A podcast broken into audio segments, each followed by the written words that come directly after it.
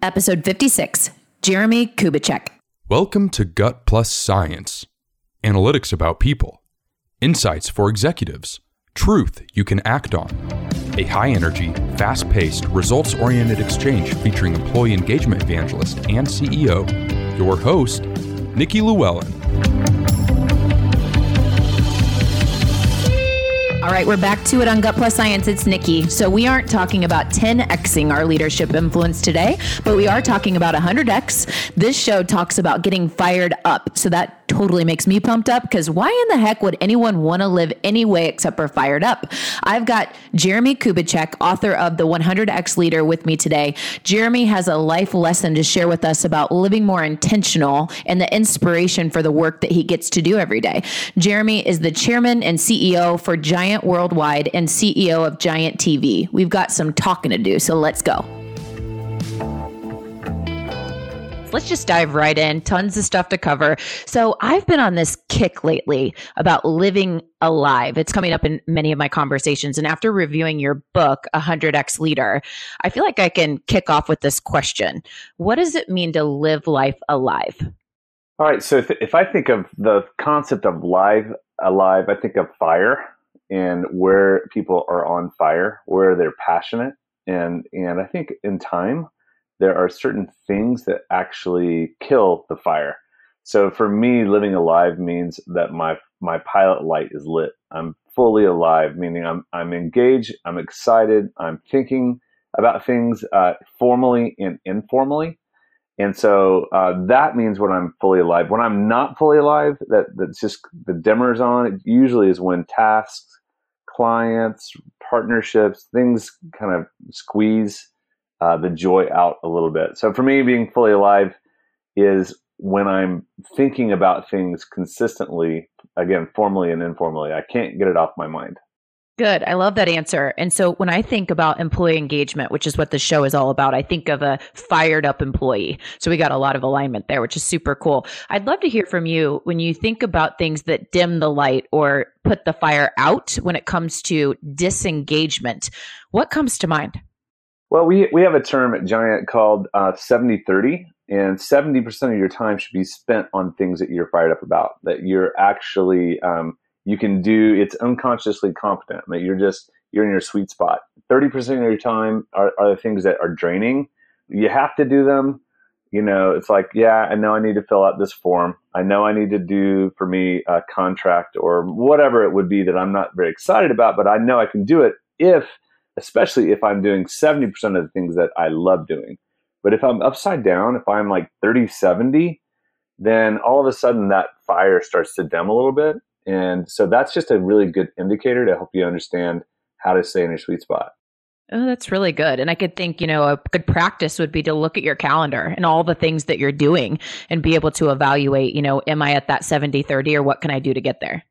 So I'm going to bring up your book a number of times because I've used that to kind of guide our conversation. So the 100X Leader, you talk about being a liberator. What is that?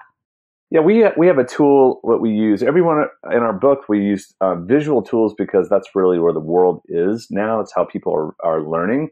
So we have an X and Y matrix where you basically have high support and low support, high challenge and low challenge. A liberator is someone who actually learns how to calibrate high support and high challenge to those they lead. So they're always thinking, do they need more support or more challenge right now? What's undermining their influence? Do I have enough guts to share it with them? Do they know I'm for them? So a liberator turns people green. They're the ones who actually light a fire inside people. They proactively know how to engage people, but they're like the best coach you've ever had, the best teacher, the best parent, where they're bringing unbelievable support and commensurate challenge to that person. That's a liberator. So cool. I love when we get new terminology on this show. You have a story, Jeremy, about shifting your life to intentional from accidental. Can you tell us about that? Yeah, it was several years ago. And I woke up and I had realized I had been just killing my family a little bit. I'd been working so hard and I was overproductive, but underpresent. And when I was overproductive, underpresent, over time, there's some casualties to that, meaning you lose influence with those closest to you. So you might get a lot done at work, But those closest to you start really losing some respect. And I can remember looking in my kids' eyes, and they just didn't believe me. Yeah, sure, Dad. And it was like this moment hit me, and I was like, you know what? I've got to change the way that I'm living. And so I started working on becoming more present with my family and keeping my levels of production. Maybe it came down a little bit, but I right-sized my production. And that was the key. And it was what I realized. I have this little dimmer switch in my back, and it's you do too. We all have it. It's this intentional and accidental dimmer switch. And I started realizing in some circles, I'm very intentional. In some circles, I'm very accidental. So I was accidental in the way that I was treating myself, my body. You know, I was just working so hard. I was accidental with my family. I was very intentional with my team and my organization. And then I was accidental with my community. And I started moving those levers in each circle up. And it has had a tremendous effect on my life and my kids and my family as well. And I bet you're living life more alive because of that. Thanks for sharing that. So what does it mean to be a 100X leader, or where does the title of the book come from?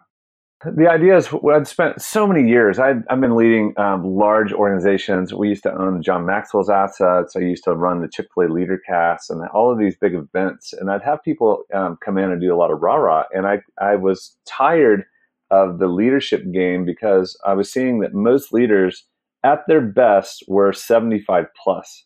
What that means is they're 75% alive, you know, generally healthy. Yeah, things are good. Sure. Good to see you.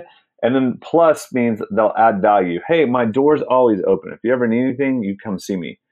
So it wasn't proactive. It was positively reactive. And I think most leaders live between 60 minus, jaded, and kind of when you leave them, you kind of feel some life sucked out of you, to 75 plus, which is, like I just shared, generally healthy and will add value. But 100X, so there's a journey from 75 to 100.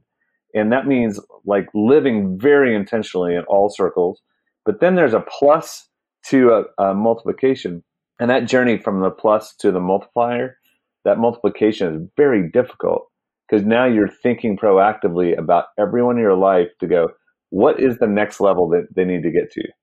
So what's the tipping point to change leaders from 60, 75 to 100? Like, what's the first step? Usually it's the idea of intentional versus accidental. So when you actually, even me talking about it, most leaders are like, I've never thought about this before. Huh. And so most leaders are people that people have to follow and not want to follow.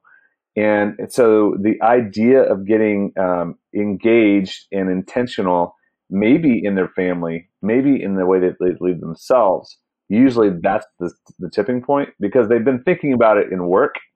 But they've probably gotten into a rut. They probably haven't been thinking about it in the way that they lead themselves or their family. Good stuff. I'm curious what when you think of CEOs that have a tribe behind them, like employees follow them, want to follow them, not because they have to, but they want to. What do you think are those, you know, key differentiators in those CEOs? You know, I think the key is relational trust. You think about, we have a flywheel that we use for team performance. So if a team is performing, it has to have communication, relationships, alignment, execution, and capacity. What most leaders do is they focus on alignment and execution. And they say it like, hey, can we just get everyone on the same page? And come on, can we just get on the same page? And let's just make it happen. Come on, guys. And so they push so hard for execution. But if they've done it outside of communication and relationship, they'll get compliance. They won't get engagement. And the secret for great leaders is that they focus on communication and relationship first, which is where all relational trust comes from. And when that happens, you don't have to work as hard on alignment and execution. It will naturally take place because your employees are engaged. They're alive. And they want to follow you because they believe that you're for them, not against them. So let's go just a little bit deeper on this, as you know, some of this seems basic, but it's what many of us don't master: communication and relational trust. Illustrate that a little bit. What does that CEO that's doing this really well and people are following them, how are they communicating? How are they relationally building trust? Yeah. So in the 100X book, we use the concept of culture is like a greenhouse. And a greenhouse, the leader is like the gardener. Well, we have a process in our world called the 5 voices. And it's basically, we've taken Carl Jung's work and some of the stuff at the front that led to Myers-Briggs. And we basically simplified it. And we see every employee is like a plant. And you know, when you buy a new plant, it has that little card and it tells you how much water it needs, how much sunlight it needs. It's a cheat sheet for how to grow that plant. Well, we believe that every employee wants to grow like a plant wants to grow.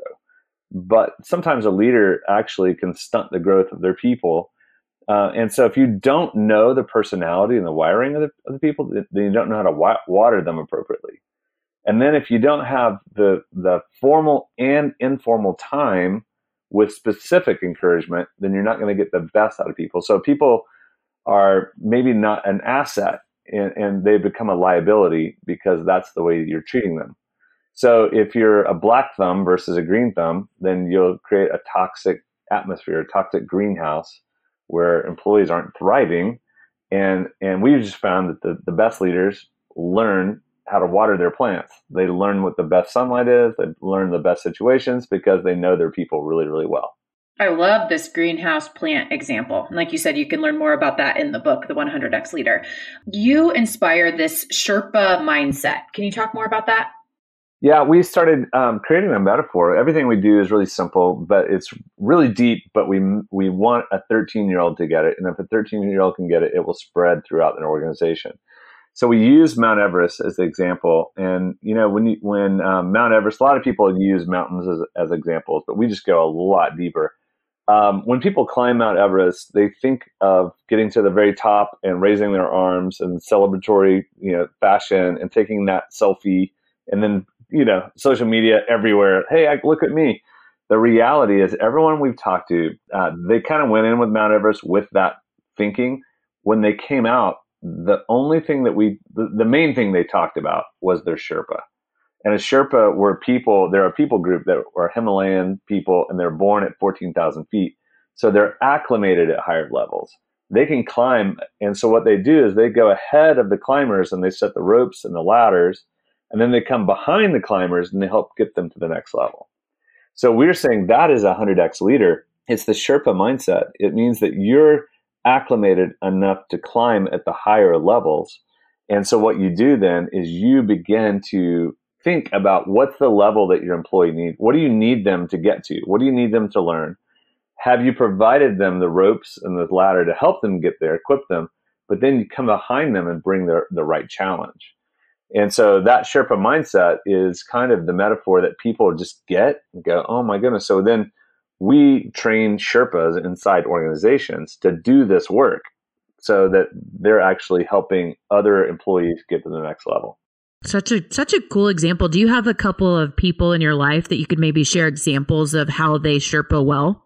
Yeah. So I have a guy who's, his name is Robert, and Robert has been a 75 plus leader for a long time and good guy. Everyone likes him, but internally it just wasn't going to the next level. So he started practicing moving to the X from the plus.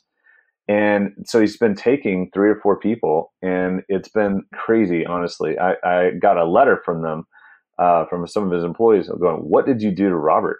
This is ridiculous. He's a completely different person. And what it was is he just started thinking proactively about their levels and what they needed. And then they knew that he was for them. And so it's just it's a fun example when you start seeing it take place. I've seen one of our key leaders, his name's Mike, and Mike started doing it with his son. And so he started taking his 10-year-old son and thinking about what is it that he needs to learn. And so then giving him, instead of just preaching to his son, he's been creating these experiences to go, I really want my son to learn this emotional intelligence. And so, you know, but doing it in a 10-year-old way. So you can do it like that, or you can do it with employees, but it is a mind shift.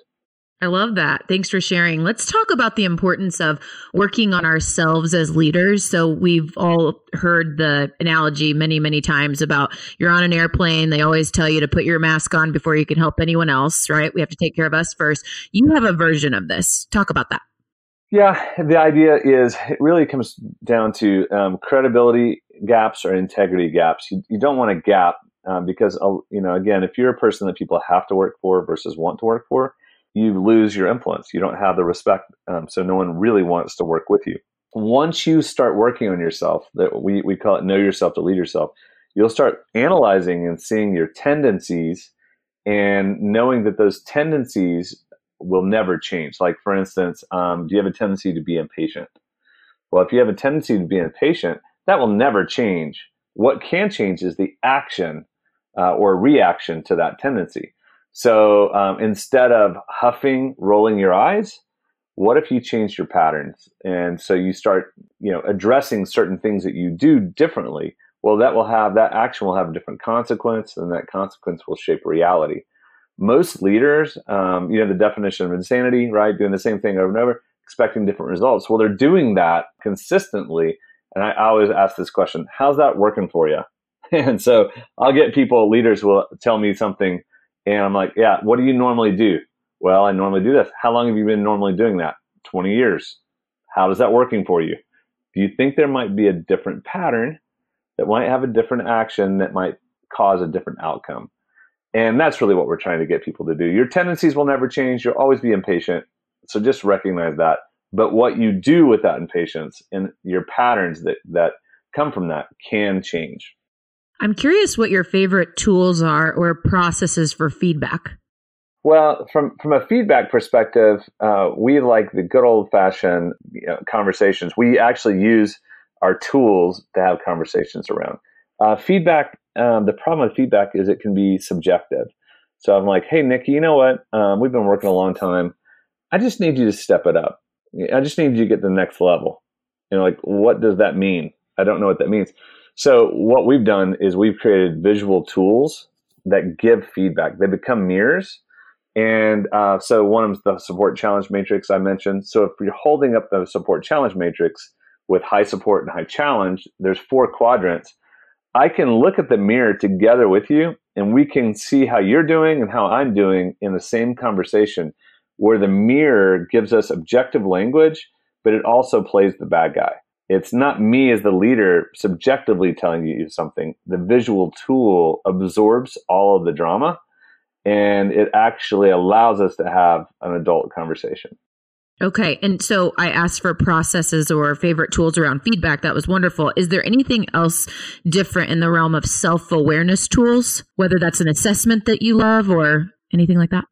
Yeah, so the 5 Voices is an amazing tool. It's the fivevoices.com. It's free. It's very easy. But by really knowing someone and knowing myself, then I can have dialogue and conversation. I'll just give you an example. This morning before I got in here, and we're having an early podcast, I had another business I'm involved in, and I have a partner in that. And it was just I was just really unnerved because of an email that came with the wrong time, and it was kind of a Zorro email, I call them. And it bothered me. I'm like, why did this bother me? It bothered me like it did 20 years ago with this partner. So like all of these old feelings came back, and I analyzed them over the weekend. Well, because I have a process of, we call it the core, it's call it, like what's going on here? Okay, now own it. Why is it going on? Now, what's your response going to be, and when are you going to respond, which is execute. So core is call it, own it, respond, and execute. Well, that was allowing myself to analyze myself, to know myself, and go, okay, this is a tendency. You're overreacting, Jeremy. And, break it apart. It's okay. What's the real issue here? And I was able to get to the real issue yesterday, and I was able to respond, and I believe a good way today. But that was myself really working on myself. And that was the tool that I used for that. Okay. Very helpful. I think there's just so much power in just taking time to reflect before responding. So much in that emotional intelligence world that we learn on, take time before just, reacting to an email, and then having a process for that works for you. I think is just so important, whichever one you choose. So thank you for sharing yours. So this show is all about employee engagement, as we talked about when we prepped, and kind of weaving that throughout. I'd like to know, how do you define employee engagement, Jeremy? Yeah, I think the employee engagement is basically the idea. Again, I go back to that fire analogy. It's employee engagement is when you can connect the vision and passion of the organization to the vision and passion of the person. So think of the idea of the pilot light. So if I literally am lighting the fire of those that I'm leading, so lighting the fire then is that their pilot light is on, and they'll run through a brick wall. They're excited, they're engaged. I don't have to force them or coerce them to work. If I'm always lighting a fire underneath someone, then, I always found people will move, but they'll move away from the fire because it hurts. So they'll move and then they'll go set somewhere else. And so if I'm spending all of my time lighting fires underneath people, that means I haven't done a good job with engagement. I'm forcing compliance. And so the whole idea is I have to be alive as a leader. If I'm not alive, if my fire's not engaged, it's really hard to engage other people. There's nothing better that I can imagine talking about on a Monday morning. By the way, Mondays are my favorite day of the week, than being alive and being on fire. So what a great way to kind of segue into the next part of our show. This was so good so far. Super actionable ideas for our listeners. Really, thank you, Jeremy, for taking the time. I'm inspired. Let's take a quick break here from our sponsor message today, and we're going to come back to what we call the lightning round, where we'll get to learn just a little bit more about the personal side of you. We'll be right back. In our conversations with CEOs and hiring managers, we hear they're frustrated with traditional recruiting. From outrageous fees to focusing on candidates before clients, the process was broken and needed to be fixed. Enter Titus Talent. Titus Talent Strategy serves its clients using passionate people, a proven process, and unparalleled performance. Oh, and did we mention they guarantee the performance of their candidates for 12 months? If you want to learn how they're disrupting the recruitment space, head over to titustalent.com. That's titustalent.com. All right, Jeremy, so we're back on Gut Plus Science. I've got a couple questions for you. Our listeners want to get to know you a little better. So if you could pick out one book, maybe it's a favorite book or one book that you'd recommend to our leader listeners today, what would it be? Yeah, it's this book called Heroic Leadership by Chris Lowney. It really actually talks about the Jesuits and how they had influence for 450 years. And it was a game changer on the systematic understanding of values and how to get people, teammates engaged. Very good. That's a new one for us. How about a favorite vacation spot? Well, it's probably not realistic, but the Maldives, when my wife and I, we went to the Maldives, and it was unbelievable in the middle of the Indian Ocean. And I think just being so isolated was so fun. So that was probably my favorite spot. Oh, I've seen pictures, haven't been yet, but definitely on the bucket list. So, favorite hobby when you're not working? I play guitar, and I dusted off, even last night, this sounds funny, but I dusted off some old poetry. But I write songs, and I like to play guitar. And so that's just a hobby. I don't publish those songs. Those are just for me. But they're really, really rewarding when I can get the time. Oh, very cool. And Jeremy, how can our listeners connect with you after the show today? Yeah, jeremykubicek.com is Jeremie Kubicek, Kubicek.com. That's a hard one. Or easier, giant.tv. Those are the two ways if people want to connect into what we're doing and what we're about. All right. I love tightly packed shows with so much good information. The tough part is truth you can act on. So here's my tips to take away from Jeremy's conversation today. First of all, 70% of our time should be spent on what fires us up, and the other 30% should be the other stuff. So review your calendar to assess where you're at and make that a practice and build that in your team. It's a great way to be able to drive engagement. engagement is getting fired up. I love that, Jeremy. All right. Number two, people want to follow relational, trusting CEOs. So at the core of that, it's about our ability to communicate and build relationships with our people. We've talked about this so much on this show, guys. It's about really getting to know our people as individual human beings and build relationships that ultimately drive trust.